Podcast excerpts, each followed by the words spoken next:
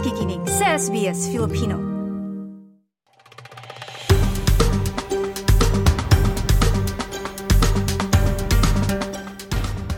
Ako si George Gregorio, tubong Bicol. Dumating ako dito noong 1990. Isa rin sa mga nagtayo ng Philippine Times noon ding taong yon. Kwento ng pakikipagsapalaran, hamon at tagumpay sa pagsisimulang muli. Ito ang Pinoys in Australia.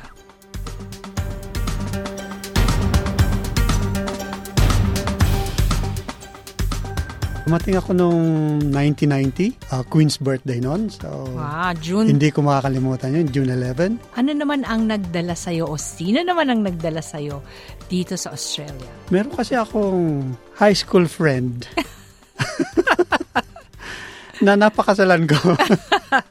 Sa sweetheart. so, pagkatapos namin kasal, eh, sumunod ako sa kanya, Yan, si Mira ito. si Mira.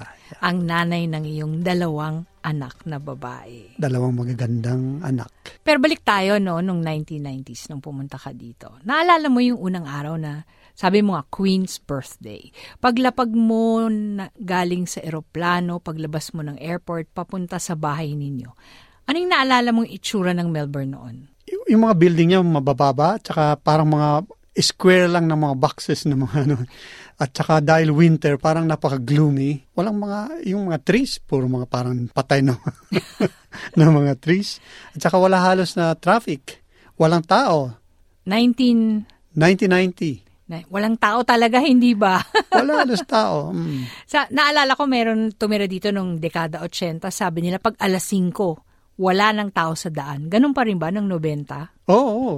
Yung shopping center, eh, alas 5, alas 4 nga minsan, eh, wala na eh. Pag weekend, anong ginagawa ninyo? Ah, tinuturo niya ako ng misis ko. Na homesick agad ako eh. Sa Pilipinas kasi napaka-busy ng ano ko. Araw-araw marami akong activities. Meron akong full-time job pero pag during weekends ah, drama coordinator ako. So meron kami mga minsan eh nag-ensayo, eh nag-produce pa kami ng video bago ako umalis. So, busy-busy ang buhay Busy-busy. mo. Tapos biglang wala. Anong naramdaman mo nun? Kasi, inimagine ko yung asawa mo si Mira nung nandito siya, may trabaho na siya. Oo. Samantalang ako eh, nasa ulo ko na yata yung mga palabas sa TV. Madalas nun yung, ano, yung mga black and white pa. Ang ginagawa ko nun para medyo malibang ako, nagpipinta ako. Ah, pinapanood mo ba si Bert Newton noon? Kasi sila noon yung laging nasa TV pag tanghali eh. Napapanood ko naman. Ako yun yung na-memorize ko eh, si Bert Newton. Tsaka may buhok pa ako nun, Maridela. Gaano katagal bago ka parang nasanay sa buhay? Medyo mabagal yung takbo ng buhay nun dito sa Australia, hindi ba? Oo, ah, nung after seven months, nung nagkatrabaho ako, okay naman, medyo naging parang normal na yung buhay. Madalas naman kami lumabas. Lalo na nung naitayo namin yung newspaper. Nako, naging, nag-iba na. Pero ano yung una mong trabaho? Actually, bago ako nagkaroon ng full-time na trabaho, eh, meron akong tinatawag na part-time walker. Eh, doon kami nakatira noon sa North Baldwin. Yung part-time walker ay yung magbibi, maglalagay ka ng mga leaflets sa bawat Ah. ah, mailbox, mga junk mails. Oo. Yun ang una kong trabaho. Kaya nag-give up ako agad kasi doon sa North Baldwin, ang mga bahay ang lalaki. Ang pagitan nila napakalayo at saka hili pa. By the time may, may distribute mo yung sampo, siguro ma hihingalin ka na. Hindi worth. Hindi ka ba naging fit nun? Magkano ang bayad sa'yo noon? Noon na $20 per 1,000 leaflets. Naku, ang dami noon. So, isang libong bahay. Parang ganun. Hindi mo pwedeng itapon na lang yung kalahati. I-audit nila yun eh. Paano nila ino-audit? Ah, basta meron daw silang paraan para mag-audit. So, Ewan kay- ko kung totoo yun. So, kailangan nilalagay mo. Hindi ko nasubukan kasi honest naman talaga ako nun. So, anong ginagawa mo pag dinideliver mo yung, yung junk mail na tinatawag, di ba? Uy, gusto Hmm. kong tumira sa bahay na to. Balang araw, bibilin ko yung bahay na to. Wala, sabi ko eh, ayaw ko sa bahay na ito kasi masyadong malaki. Kakaunti yung ma- mabibigyan ko ng flyer. Akala ko sabi mo, mahirap maglinis. So, nung nagka-full-time job ka, medyo na busy ka na. Oo. Um, actually, tinayo namin yung newspaper. May full-time job na ako. Pero bago ako nag full-time job, um, naging ano muna ako, extra, TV extra. Wow! Magkakasama kami noon ni ni Mark Villeracho sa si Andy Cabrera. Yung mga na, um, na-extra ko yung ABC miniseries. During the day yon eh bigla ako nagkatrabaho. Eh gusto nang yung magsushooting sila during the week weekday. Eh di ko pwede. So ginib up ko na yon Kaya Dahil mahilig kang umarte, di ba? Oo. So nagka-day job ka. Ano na yung naging day job mo? Nagtrabaho ko noon sa Yellow Pages. May yellow Yun. pages pa noon. Oo, Yellow Pages. Alam pa ng mga bata kung ano yung yellow pages noon. Hindi pang Windows yung Oo. computer noon ha. Floppy disk pa. Oh. Dot matrix pa yung printer mo. Hmm. So, nung nagtrabaho ka sa Yellow Pages, pero nung panahon na yun, tinayo nyo na yung Philippine Times. Hindi pa ako nagtatrabaho sa Yellow Pages. Sinimulan na namin yon.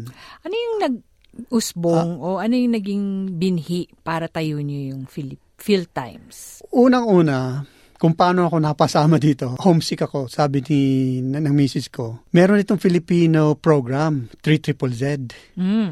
Sabi niya, makinig ka dito. Meron nga dito yung parang Bicolano. So, Andy Cabrera yung pangalan.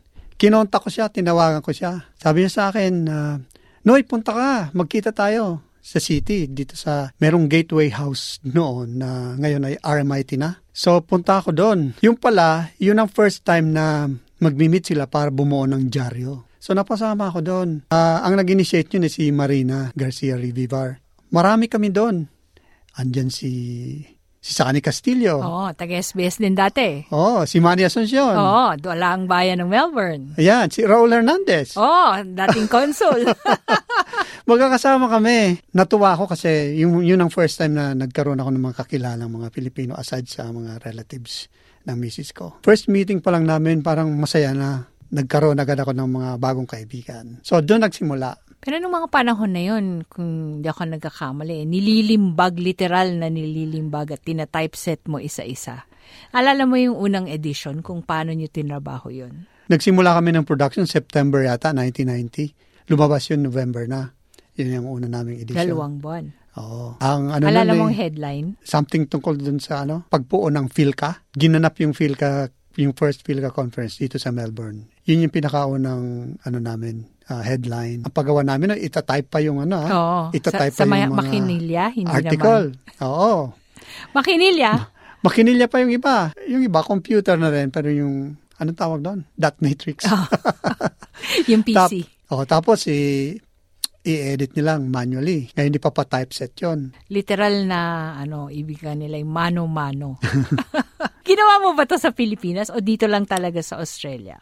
Dito na lang sa Australia. Actually, wala akong background. Nung napasama ko dito, ah, ano, yung una kong trabaho sa binuo naming newspaper, ako yung ano, finance officer. Kasi ang background ko, accounting. Kalaunan, parang nagka-interest ako sa photography. Kaya kumukuha na rin ako ng photos. Nag, ah, nag-enroll ako sa photography courses. And then later, nag, yung Yellow Pages, ah, pinadala ko doon sa, nag-enroll ako ng course sa RMIT on graphic reproduction, yun ang design and printing. So, nagamit Kaya mo. nagamit ko siya.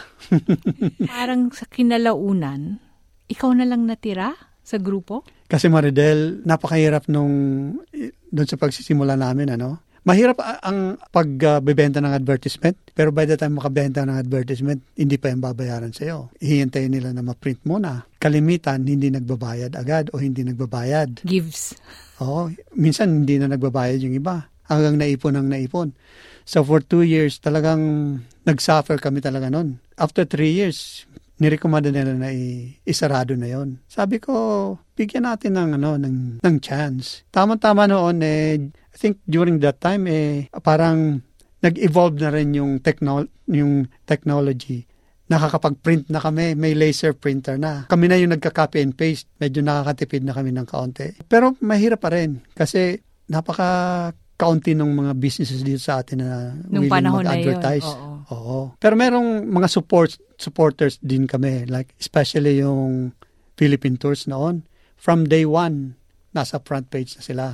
Ano yung dahilan? Bakit nanatili ka? Dito sa um, mga naging kaibigan ko, ang mga naging kaklose ko si si Andy, si Raul, saka si Marina, si Manang ang tawag namin. Sabi ni Manang eh, noon, sana naman yung pagtayo natin ng dyaryo eh tumagal. Hindi katulad ng mga nauna. Yun ang tumalim sa isip ko, eh, parang challenge yun sa akin. Sabi ko, hanggat kaya ko, hindi ko kaya na matigil yung dyaryo. Kaya nung, I think, 1996, tinake over ko na ba mag-isa. nahihirapan? Kasi nung mga panahon yun, nagsisimula pa lang yung pamilya mo, di ba? Mm. Napakahirap kaya ako yung nagpapasalamat sa misis ko kasi siya ang driver ko sa finances. Siya pa yung tumutulong sa akin. Napaka, napakahirap nun eh. Um, wala kaming weekends. Tapos practically noon eh, halos ako, ako kung nagko-cover, kumukuha ng pictures, nagdi-deliver, nagmi-mailing, nagta-typeset, nag-graphic design. So, Naglalako na para... at naglalako. oh, binibenta pa namin noon eh. Meron kami subscribers. Tsaka At tapos mga- naghahanap pa ng mga adverts, Oo. advertisements. Um, so may day job ka pa nito ah. Oo.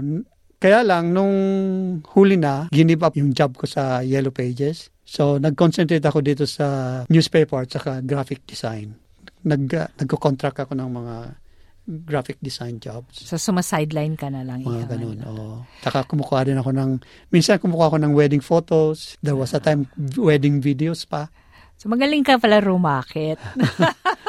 Oh, pero mahirap, napakahirap. Oo. Hindi kayang gawin lahat. para masustain mo lang Hmm. yung dyaryo. Tapos active ka pa noon sa Dulaang Bayan kung hindi ako nagkakamali. Oo. So talagang malaki yung ah, bahagi ng buhay mo ay nilaan mo para sa komunidad.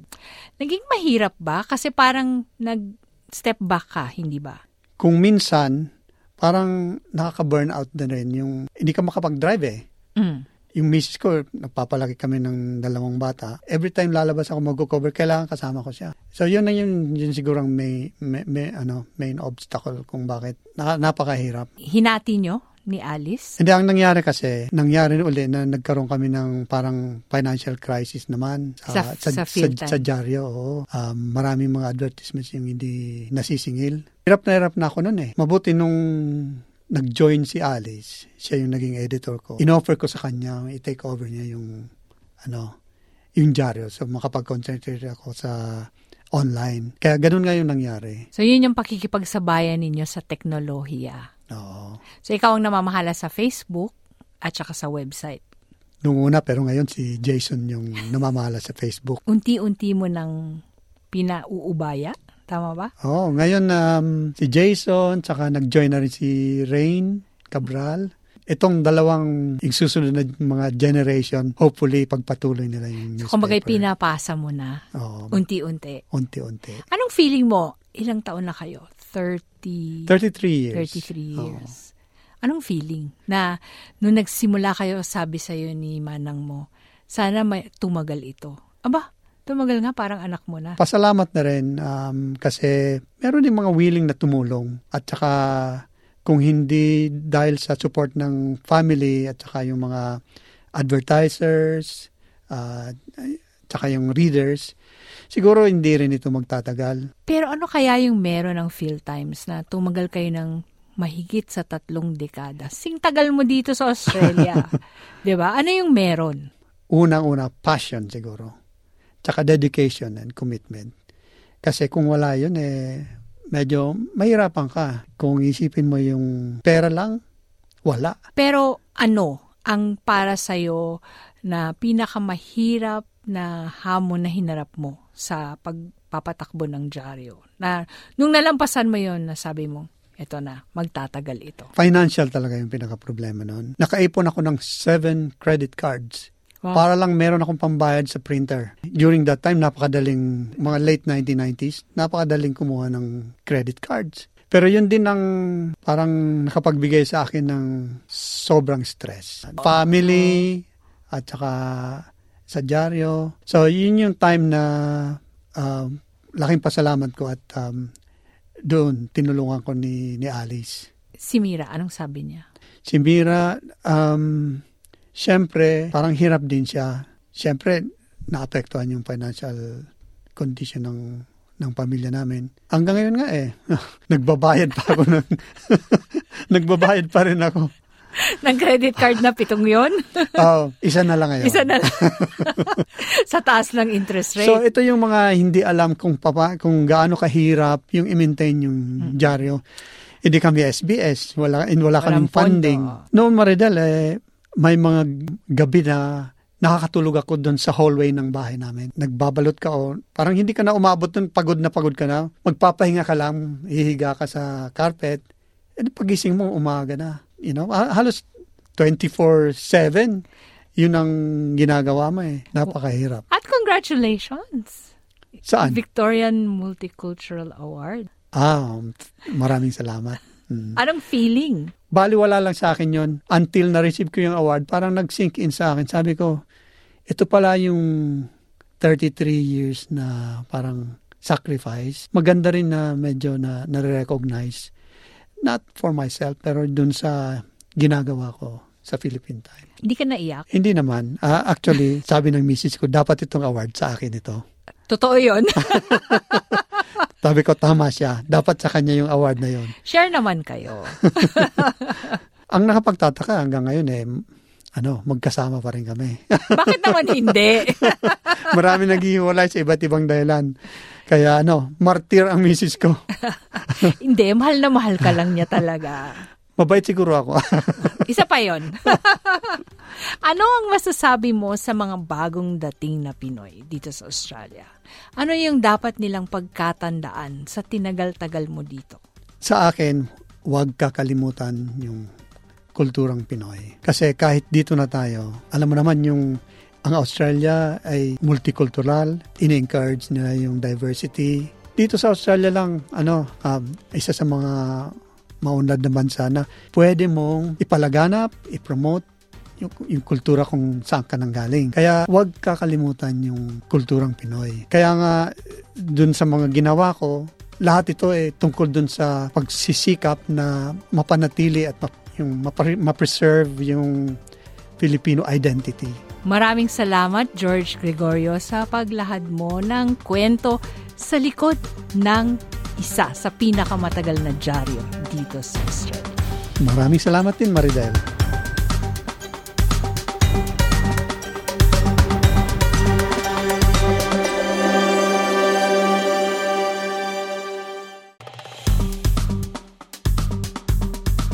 I-like, i-share, mag-comment, sundan ang SBS Filipino sa Facebook.